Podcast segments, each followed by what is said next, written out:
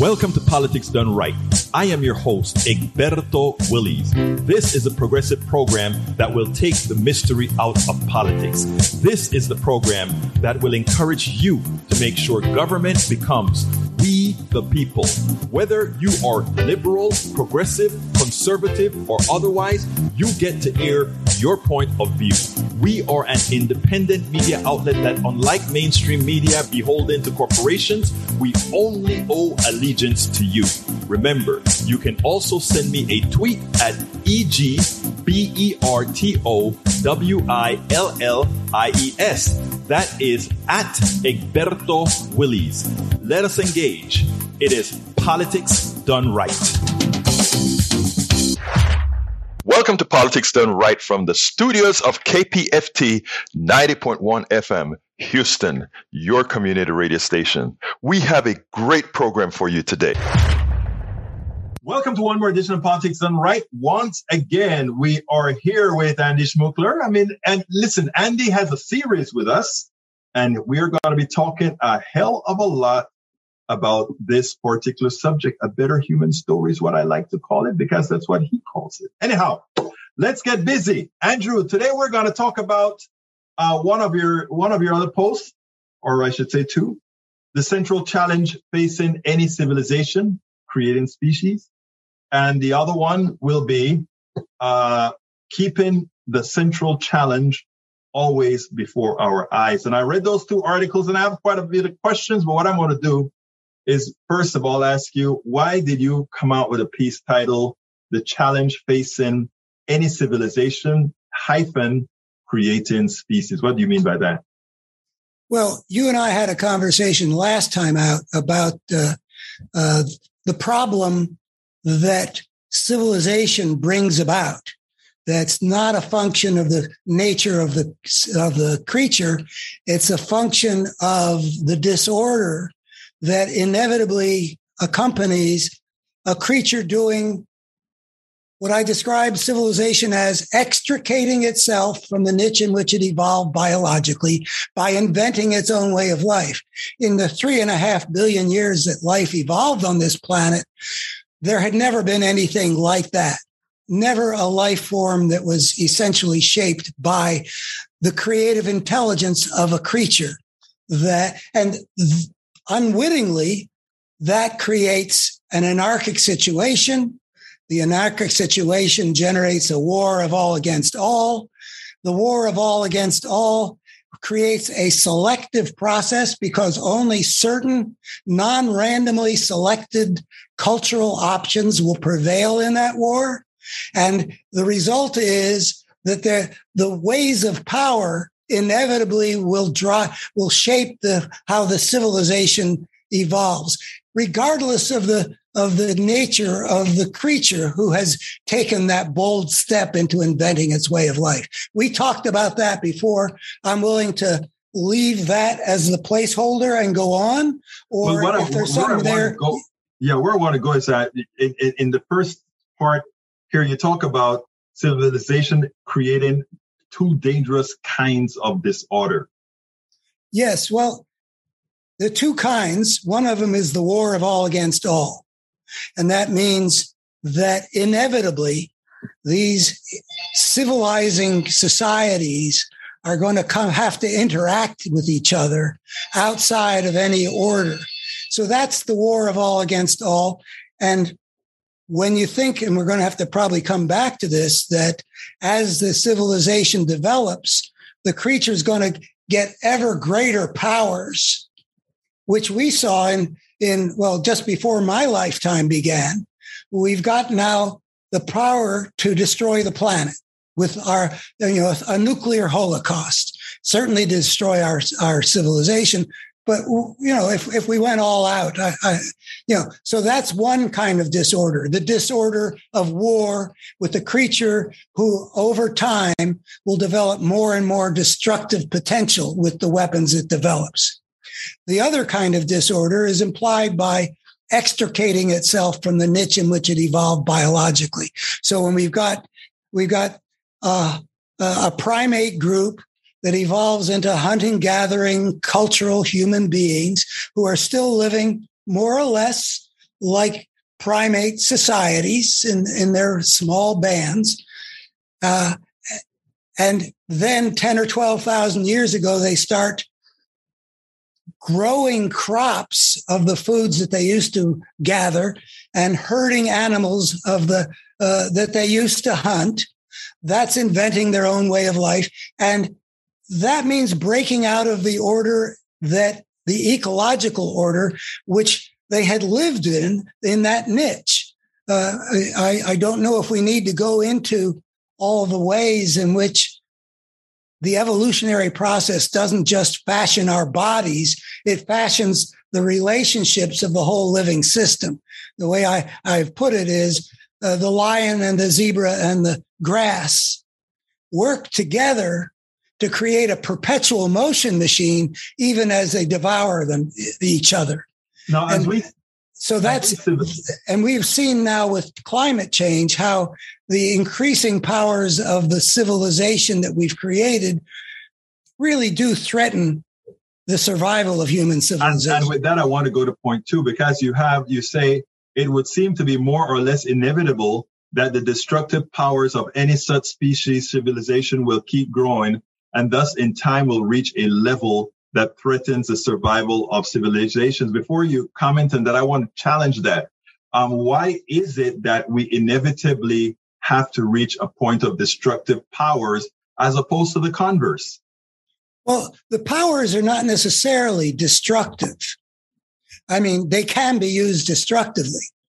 The power, but the first, why would our powers grow? Well, we're talking about a creature that's inventing its own way of life. It breaks out and we're, we're, so the, as we break out, like into horticultural societies and then agricultural societies, and then, you know, the, the, the door seems to be open, open ended for all the cultural innovations that are possible. I mean, there's so many things that you can do when you're a hunter gatherer that you can, but so but I, I, I think you know what I want to gather is um, because first of all, if we look at humanity as that species that we're talking about, I see that what you're saying is true. My question is, why does it need to be true? In other words, our destructive power for real has increased as we have become more civilized, if you will. Well, but is that necessarily so or could it have gone the other way that we became the ben, we use the benevolence of our of our intellect well the first thing is that our powers will increase and that was what i was trying to explain um, which is that the pro- the possibilities of innovation are open ended. The door has been open for all kinds of things, like just looking around ourselves. You know, after ten thousand years, what we've got. But the the other piece of it is um, that the the that we are cultural animals, and and no no creature is going to create civilization without being a cultural animal. That means we've got the capacity to have cumulative cultural change. We to, to be cultural animals means to be able to pass along from generation to generation, whatever it is that each generation has come up with. So there's going to be a cumulative thing and the powers of the species are going to necessarily increase. It can also be declines, like when Rome fell Rome was the greatest power of its era, but it, it, it fell apart for you know reasons we don't have to go into.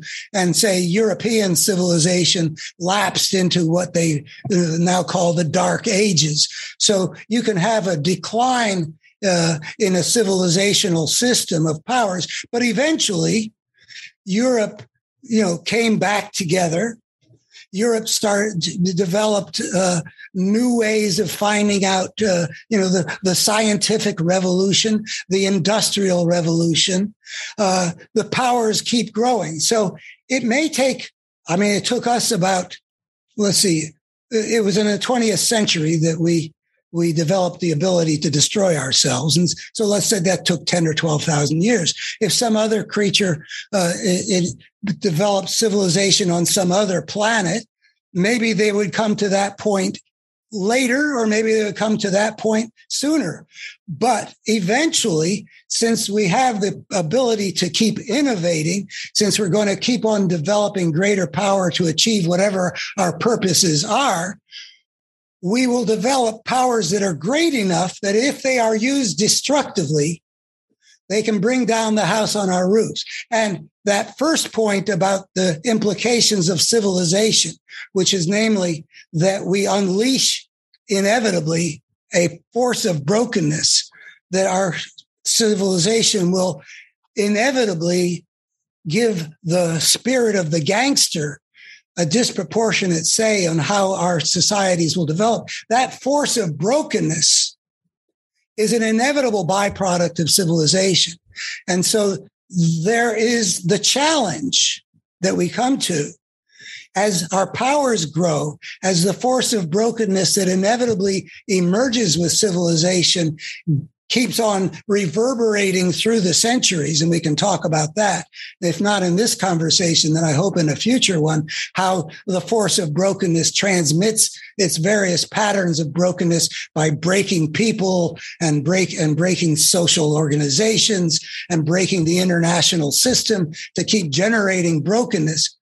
Eventually, we're going to come to the point where we either will order our civilization well enough and soon enough to prevent our destroying ourselves, or that force of brokenness will end in the, the, the self-destruction of the civilization. And I think it's a, it's a, a toss up right now, which way it's going to go for the human species on this planet.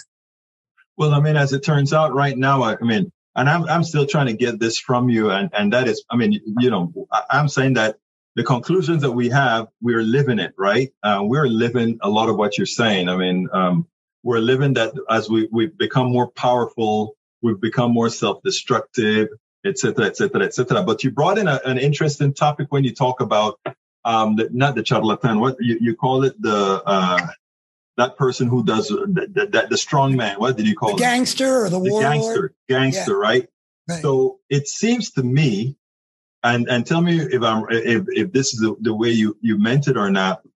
Um, we as we become more powerful, as humanity becomes more powerful, civilization become more powerful. Uh, we we are able to more destroy ourselves. In other words, um, you know, we, we can reach to that point. But reaching to that point could just as well be instead of destroying ourselves, we could ascend and make ourselves a lot better, right? Well, we've been doing both of them right along. Right. We have, you know, you and I are at an age that, um, mm, well, I especially, uh, you know, our life expectancy around the planet. Uh, I think, you know, the turn of the, to the ninth, from the 19th to the 20th century, the life expectancy of an American was something like 40 years. It was very, yeah. Yeah. And, and now it's uh, getting close to 80.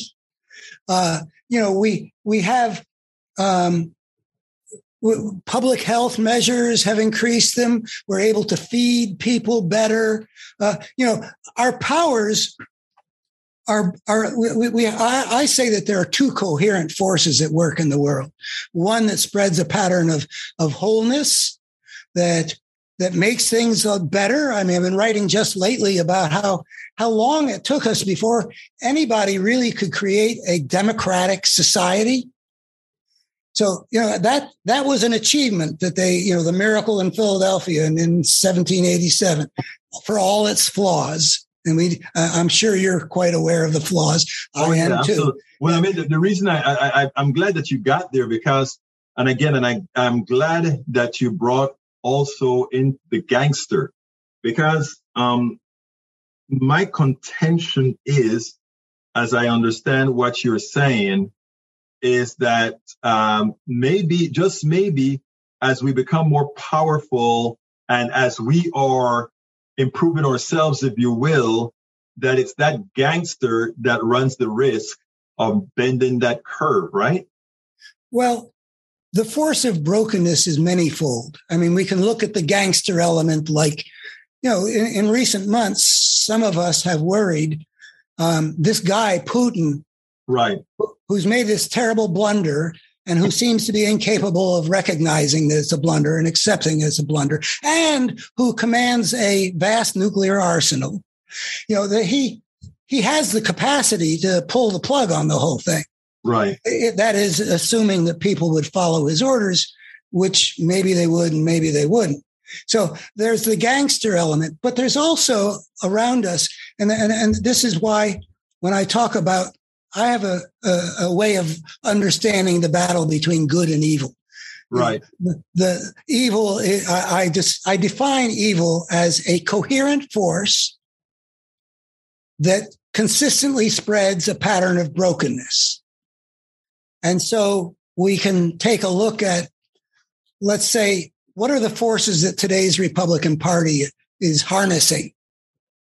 Uh, Because uh, the Republican Party is sort of a pure case that I don't think uh, I've ever seen in a democratic society. But you know, the, there's white supremacy. Mm-hmm. There's the greed of the plutocrats. Mm-hmm.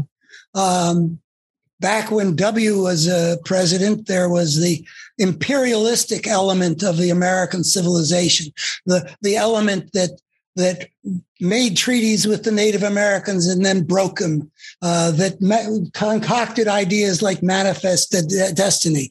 And all these currents are, you know, when you talk about the spirit of the gangster, I'm talking about not only that that the warlord wins in the war of all against all, but he shapes societies that are first, first of all, the war of all against all is traumatic for people to live through. I mean, what the Ukrainians are living through now, who knows how that's going to ramify? I have ancestors that left uh, Ukraine uh, over a hundred years ago uh, because they were fleeing pogroms. And there are stories passed down uh, in my family of that experience. And my brother and I have talked, for example, about the epigenetic phenomenon. I don't know if you're familiar with that. No, I'm not. But but the Lamarck had a theory of evolution where um, people's experiences change their genes. Okay, gotcha. But they don't experience the experiences don't ex- change people's genes, but they can change how they uh, uh, get expressed. So that what my grandparents went through can be affect the way my brother and I develop through the epigenetic process. But in any event, people who are who are uh, ground up in the war of all against all, they end up being broken in some ways also the societies that get shaped by the dictates of the warlords who, who enslave the many, generating the empires and the tyrannies of the ancient world. They, they generate cultures through the reign of power that require people to internalize the demands of their society. This is what we require of you. And what we require of you is what will maximize our power. And what will maximize our power can be very much at odds with what will fulfill the, the inborn needs of the human creature. So when we talk about the force of brokenness, we're not just talking about the gangsters like Putin and what he does and what the, the, the empires of, of the Middle East did 5,000 years ago. We're also talking about the brokenness of people who have a need to assert themselves in ways that are growing out of trauma. You know, white supremacy is not an inborn need of a human being. But if you put people through a certain kind of injurious process, they will develop a need to to hold other people down. You know, there there there's a saying. Uh, you know, when you study the, the the history of racism in America, you know, um, well, I may not be much, but I'm better than them. Right. I know exactly what that is. In fact, that yeah. is what allowed allowed slavery to continue when blacks and whites were actually united to, to actually take over and, and our in, feudal system.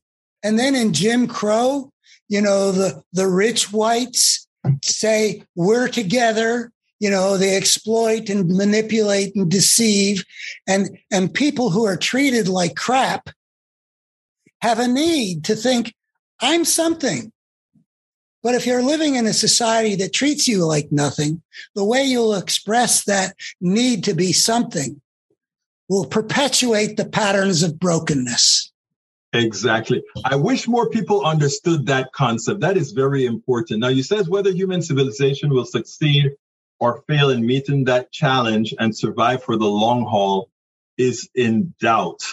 And you know, there are many times that I, even as much in as much as we have all these nuclear weapons just ready to blow, I've always thought that, ah, just maybe we would never get there. But I think Putin did something to a, the psyche of a lot of people, and I think it showed us that there is, in fact, that possibility that we can actually go too far and be on the brink. Your thoughts? Well, I, you know, I, I was um, a senior in high school when the Cuban Missile Crisis happened. And I remember, uh, I don't know that I've mentioned this before. Um, I remember sitting in the stands uh, at a football game in October of 1962 mm-hmm. and looking out in the direction of Minneapolis, mm-hmm. which which I thought was not the first choice of where the Soviet Union would attack. But right. there, there are a lot of, you know, it's Minneapolis Honeywell and various other high tech. Uh, it was a, it was a target fairly high up. And I was thinking, you know, while I'm looking, will that flash occur? so for me, Putin is just a reminder of something that was instilled in me Oh, and we, you know, my generation, uh, as everybody gets to hear who follows, you know, uh, the 1950s, these, you see the video of these kids doing their duck and cover. You know, we, we don't want, we don't want these kids to be, uh, uh, um, uh, to get the, the windows, the flying shards Debris, of glass. Yeah you know so we would duck and cover or we would go out into the hall and huddle down by our lockers so the idea that it might happen for my generation was out there. Well, um, thrive and die. Thrive and die, or thrive, thrive or die. die appear to be the options as the growth of civilizations powers lead to the disappearance of the middle, muddling through option. That sounds like something some of my people on my show would say uh, when we're talking about the middle and where the middle is, etc. Well, by by middle, I mean, I mean, I think you know, it's frustrating to me how little people think about the sweep of history and, right. and the, the, challenges we face in terms of the future. I mean, for, you know, for the some people, the future means, you know, the next paycheck or a corporation. It's the next quarterly report, but we're really involved in a long game. So people will think, you know, yeah, we got dangers, but we'll muddle through. After all, we've always muddled through. Mm-hmm. I mean, we've been, this civilization game's been going on for, oh, well, you know, you know, like that kid who said uh, in a letter to God, you know, my grandfather says you were around when he was a kid. Just how far back do you go? but, you know, the, but the thing is, we've reached the point in the last hundred years where our capacity for self destruction has grown considerably. Right. And and what we're doing now is we're playing Russian roulette. Uh, figuratively speaking, I'm not talking about Putin. I know anymore. what you mean. Yeah. Yeah. It's, we're, we're know, taking chances.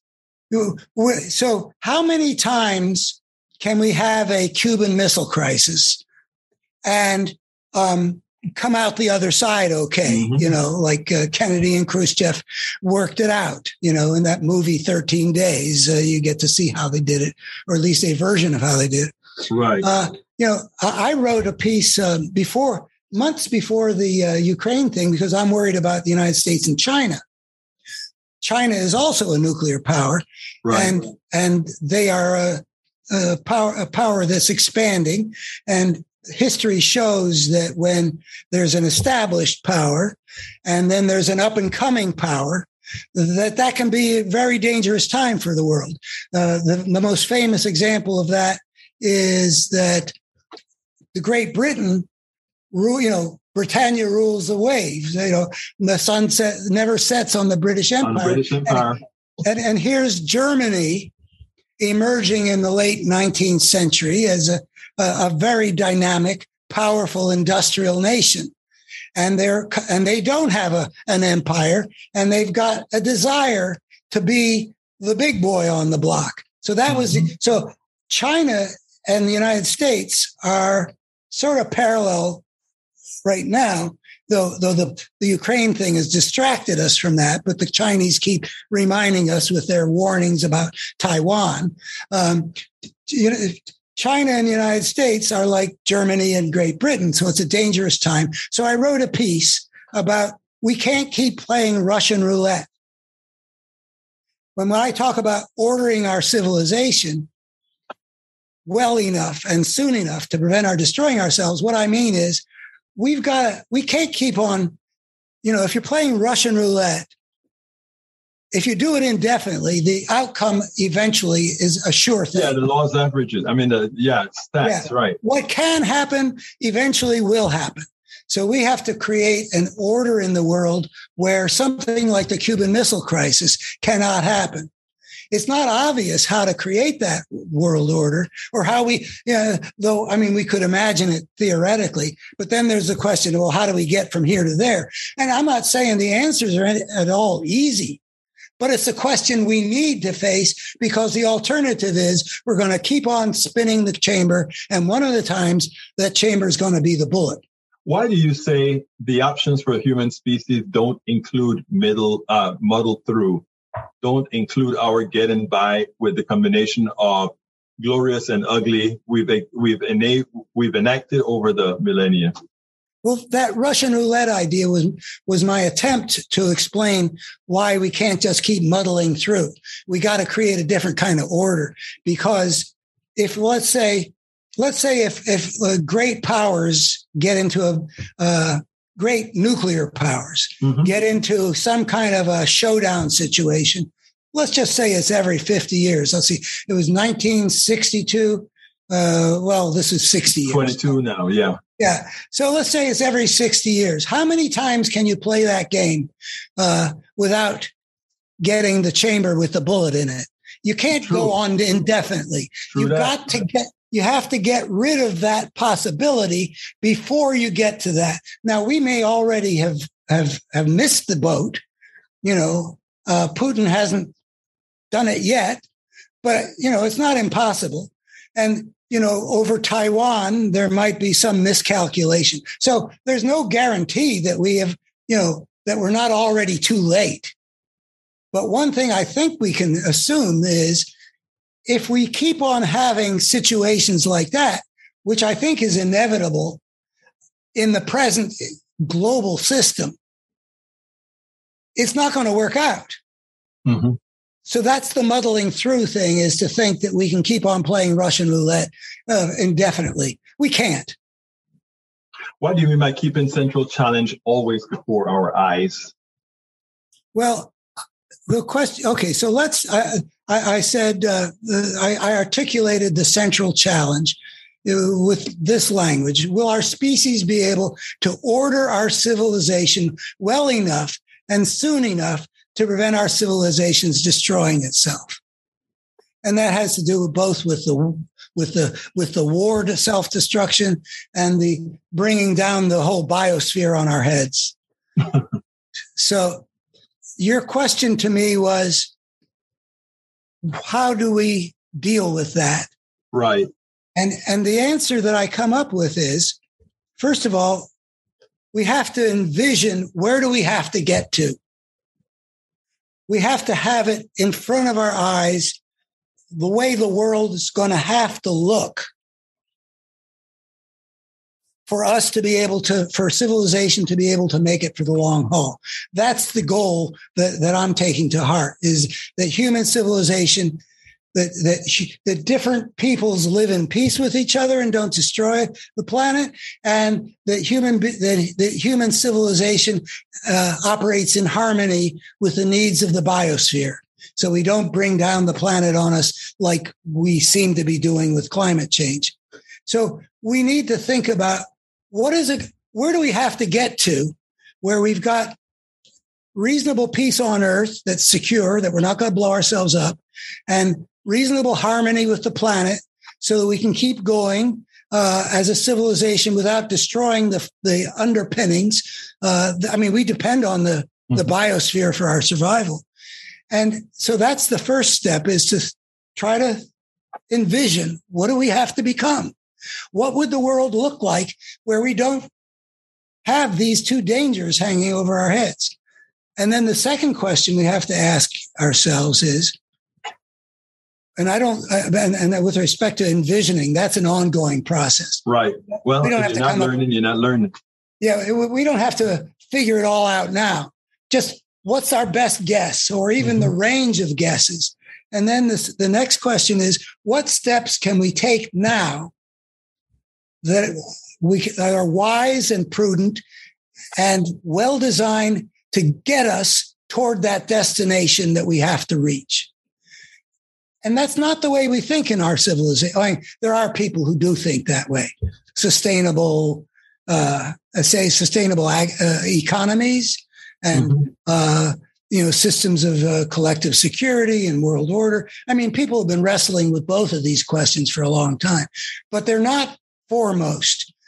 We're, we're, we're focused just on on uh, dealing with the immediate problem, and we do have to deal with the immediate problem, but we have to have some attention devoted to the things that we need to deal with, right. or civilization isn't going to make it you know, um, I, I, want to sort of digress a bit because um, a, a, lot of what you have to say, you know, it, it's sort of um, it, it's sort of a civilization that can do whatever it pleases, uh, but it seems when you speak, you have that bias of the the the gangster taking things over. I mean, in, in everything that you're saying, you're talking about what happens when we go off the rails as if we have to go off the rail or it's within inherent within us that we go off the rails. Not inherent. And you may remember that when we talked about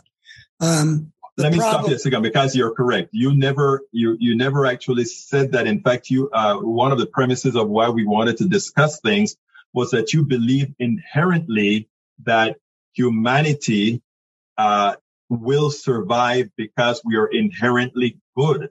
You gave me the impression. Well, that- I didn't make a prediction that we would necessarily survive.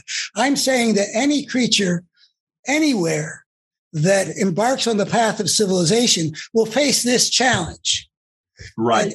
And, and because the step onto civilization unleashes a systemic force. But is it true, sir? Is it true that we are? I I I want to go to the to the part that that you that you're saying that we're we're maybe maybe you didn't say we're inherently good, but you're saying we're not as bad as you think we are. Yeah, I, the way I put it was the ugliness we see in human history is not human nature writ large. That's that's the point. That's the point. And and and the reason, you know, the history is going to be ugly for any creature of any inherent nature. I mean, we are cultural creatures. That means we're born with the capacity to be shaped to fit the world around us. Right. We aren't, we aren't, uh, you know, we aren't stamped with an indelible imprint. We have inherent nature, but we can be if you and I were born in Sparta 2,500 years ago, we would have been socialized to become that kind of a warrior. Mm-hmm. If we were so, if we were born in the, the, Han Dynasty in China, you and I would have developed that particular kind of mentality. We, as cultural creatures, and then you you add that plasticity of a cultural animal to the fact that there's a selective process that says that the societies are going to evolve in a particular direction. that make particular kinds of demands that are that are a function of the society's need to maximize its power in order to survive the war of all against all. And the the they're going to find monsters to rule. They're going to find uh, they're going to there's a, selective process is going to create societies that make demands hostile to human nature, people are going to conform to the demands of their societies, even though it's going to cause internal psychological injury, that the demands within that the society has imposed are in conflict with the needs within that came from the biological evolutionary process. And between those two, uh, there's a war going on within the civilized human being living in these societies whose shape has been dictated by the war of all against all that has enshrined the gangster as the ruler. So the human nature issue, we can talk about, well, what is our human nature and how are we going to find it? But what I feel like I've proved in, you know, and people, I hope they'll, they'll be able to see where to see this laid out systematically. What I feel that I've proved is that what we see in history is ugly not because we ourselves are ugly, but because the process that is unleashed with the disorder of civilization will inevitably inflict that ugliness on our history. Now you're saying then that um well well let me let me back up a bit. Uh, yes, history is ugly, but we also have some beautiful history as well, right? Oh oh yeah, I I, I don't mean to yeah, yeah. I mean, people have always struggled to create meaning and fulfillment and beauty and mm-hmm. uh, uh, in in difficult situations. Right. Even the most dark times, even people in concentration camps or prisons, and even you know oppressed peoples living within oppressive societies have created beauty as best they can. Right. I mean, the music that has come out of the suffering of Black people is one of the great marvels of American culture. But there are wounds that go with it too. I mean, you don't escape the wounds. And, and but yeah, I don't mean to just to to say that uh, the, that the history of our species is a disgraceful one.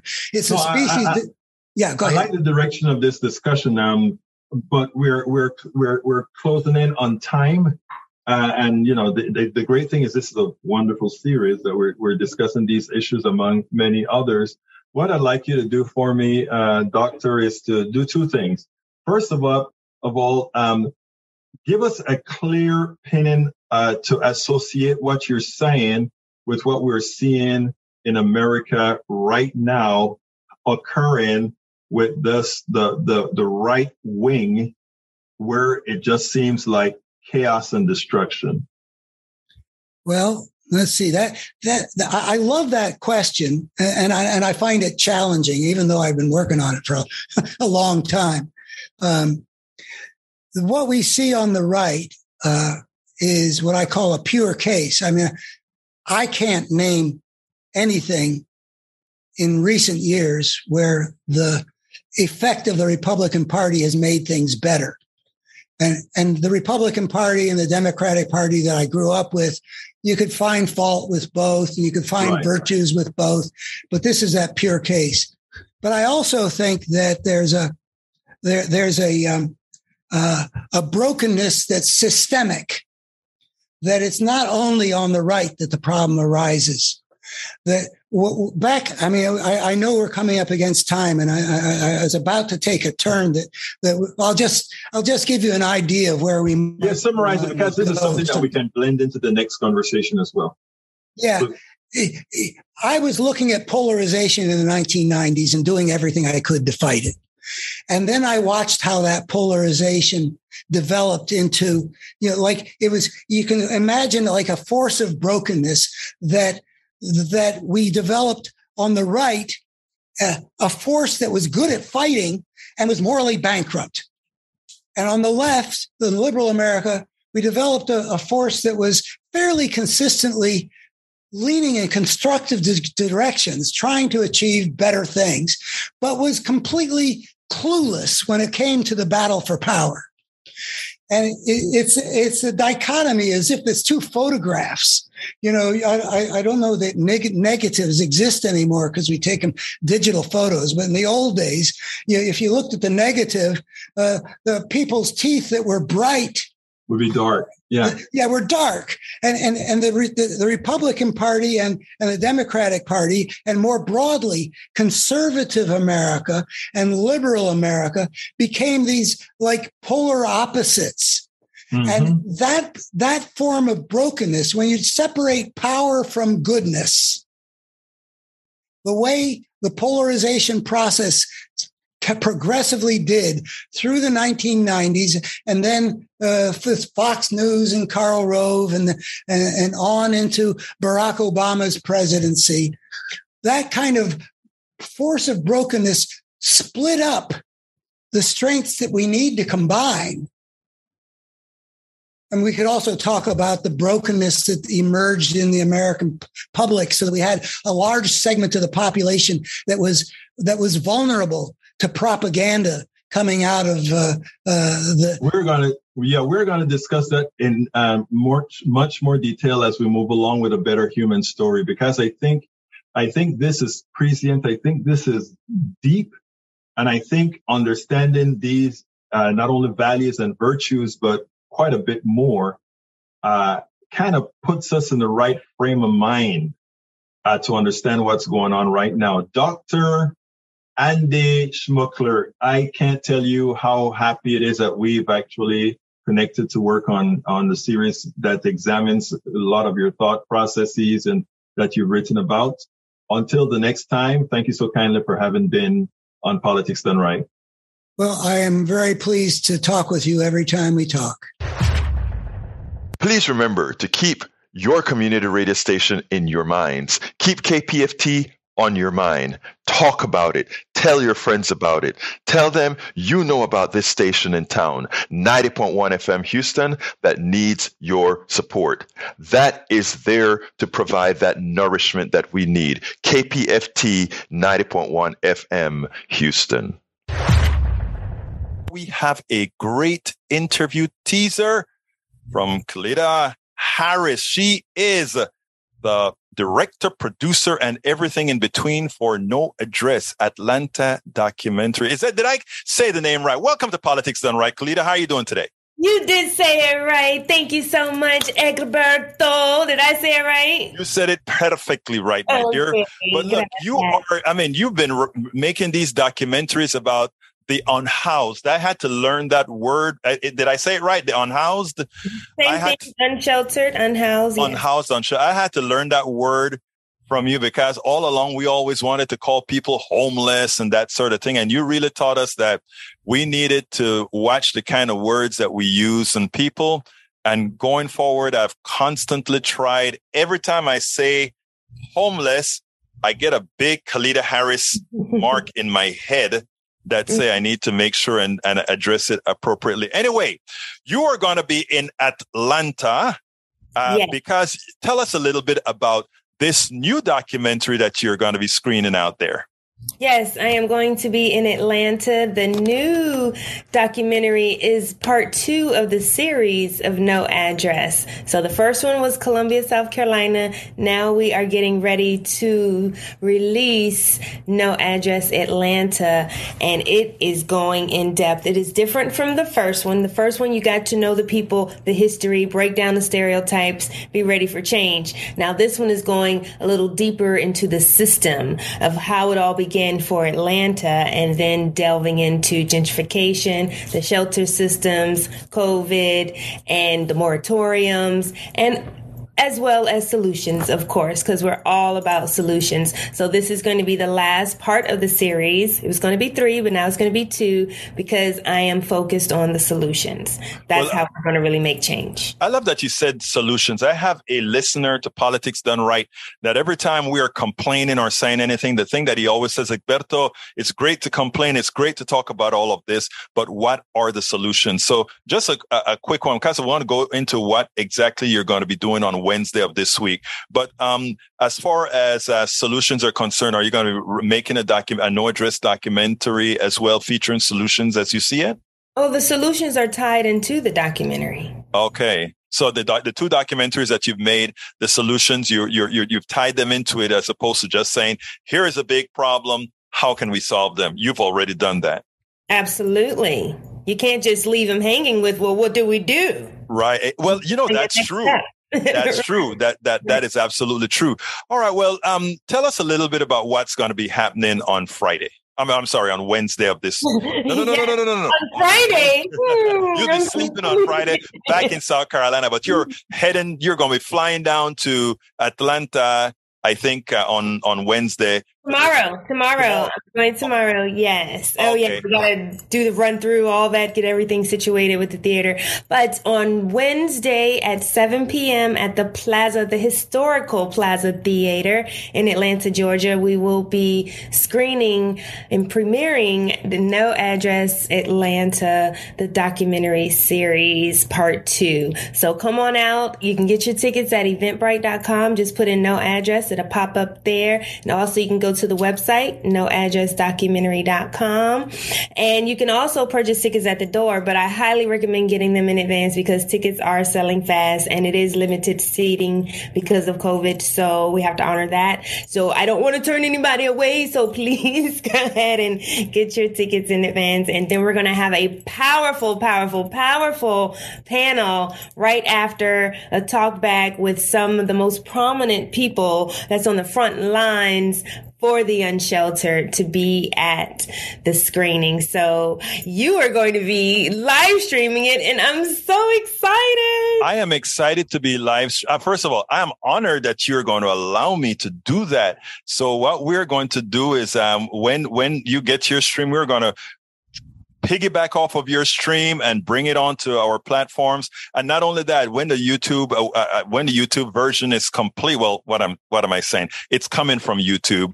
Uh, we're going to make sure and you know clean up the edges and put it out there for everybody to see. And after that, Kalita, I hope to have you on for an extensive interview not only about the Atlanta portion of your documentary, but the South, uh, the South, the South Carolina portion of your documentary, as mm-hmm. well as the answers to the questions of the unhoused. So, I mean, there's a lot we're going to have to talk about later on that we'll integrate with, with and hopefully have our politicians see these things that you've found out and things that they need to do to do their parts.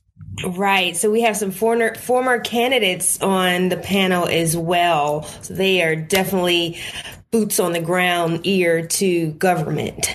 so well, before we close then, why don't you tell us some of the panelists that you're going to be talking to? Yeah, so we're gonna have Robbie Caban. She's like a veteran on your show. Yes. we're gonna have Felicia Moore, Anita Beaty. She Anita Beaty had the biggest shelter in the Southeast called Peachtree Pine. Felicia Moore was the city council president and she ran for mayor.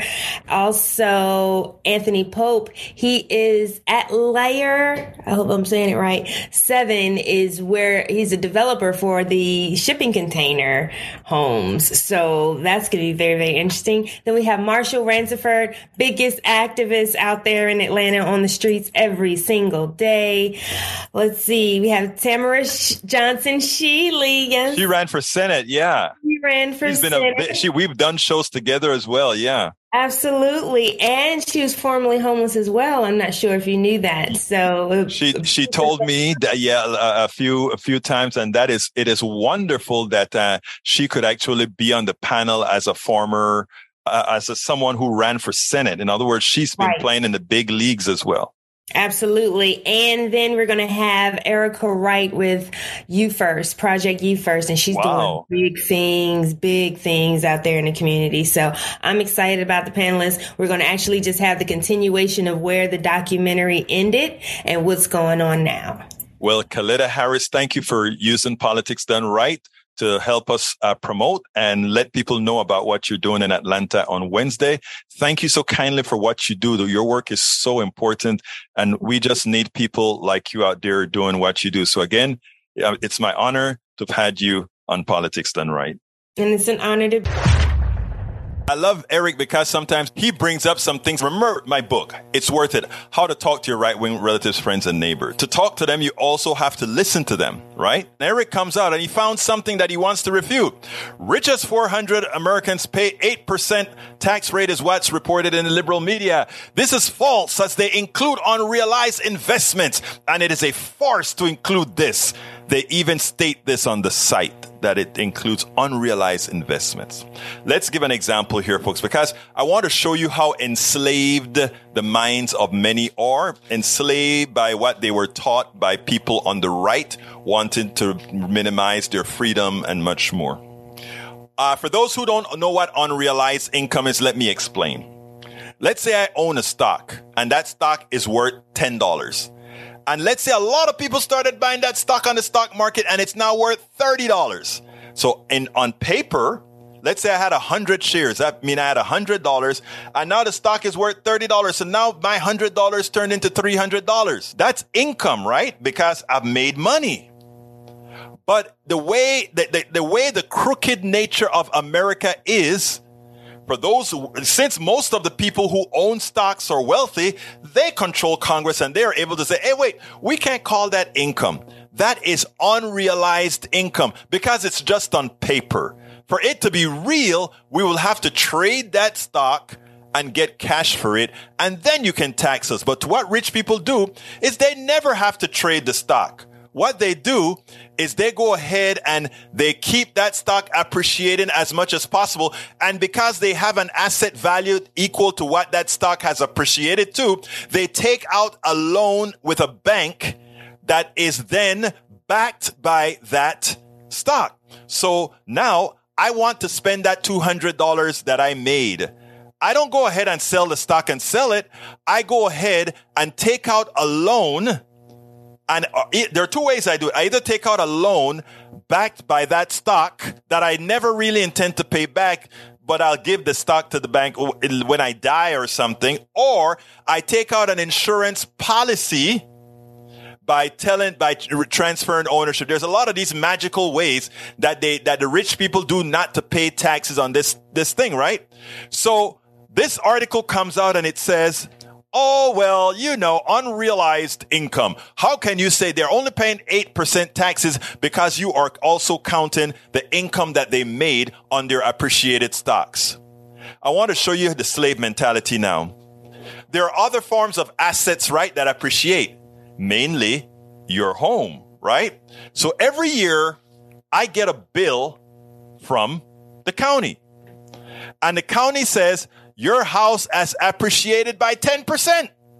So therefore, your tax bill goes up by 10%. I didn't sell my asset, my house, but every year I get taxed on the price, the value of my home, the appreciated value of my home.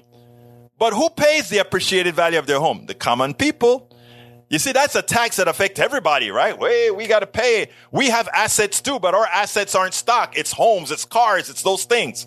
We pay property value, property taxes and all of those things. Whether, when they appreciate, we pay more.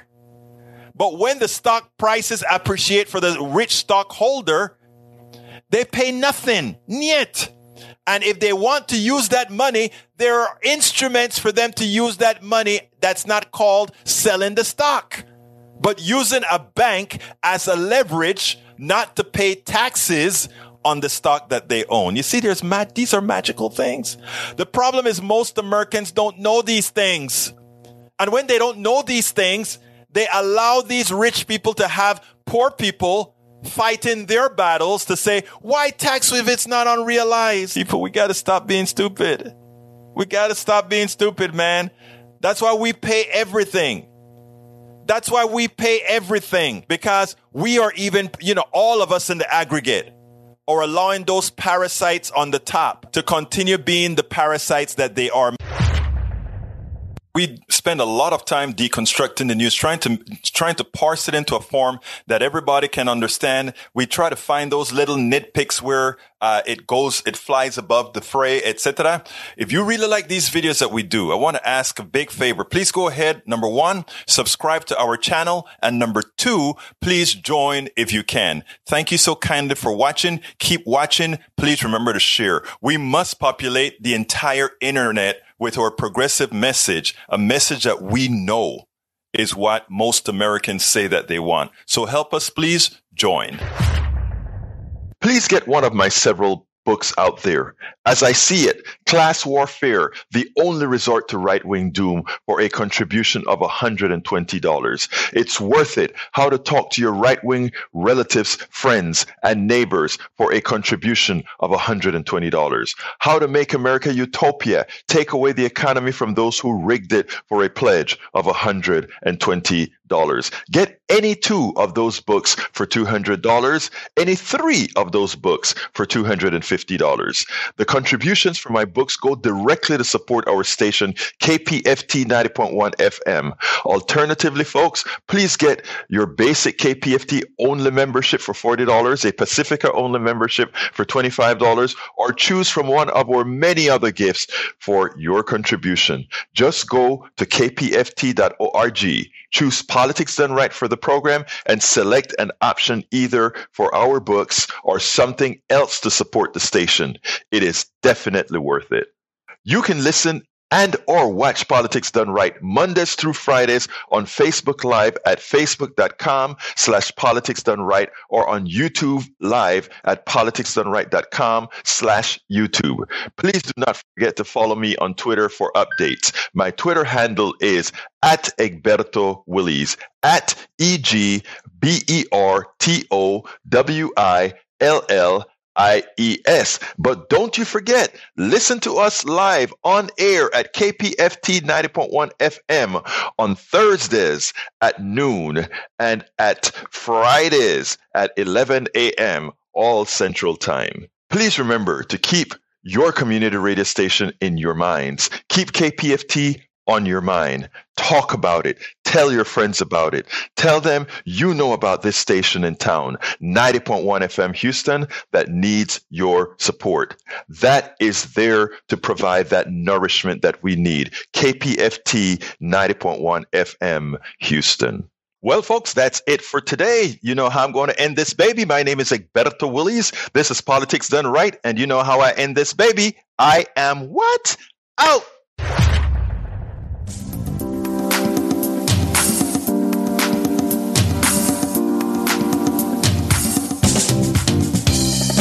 Welcome to Politics Done Right. I am your host, Egberto Willies. This is a progressive program that will take the mystery out of politics. This is the program that will encourage you to make sure government becomes we the people. Whether you are liberal, progressive, conservative, or otherwise, you get to air your point of view. We are an independent media outlet that, unlike mainstream media beholden to corporations, we only owe allegiance to you. Remember, you can also send me a tweet at E-G-B-E-R-T-O-W-I-L-L-I-E-S. That is at Egberto Willies. Let us engage. It is politics done right.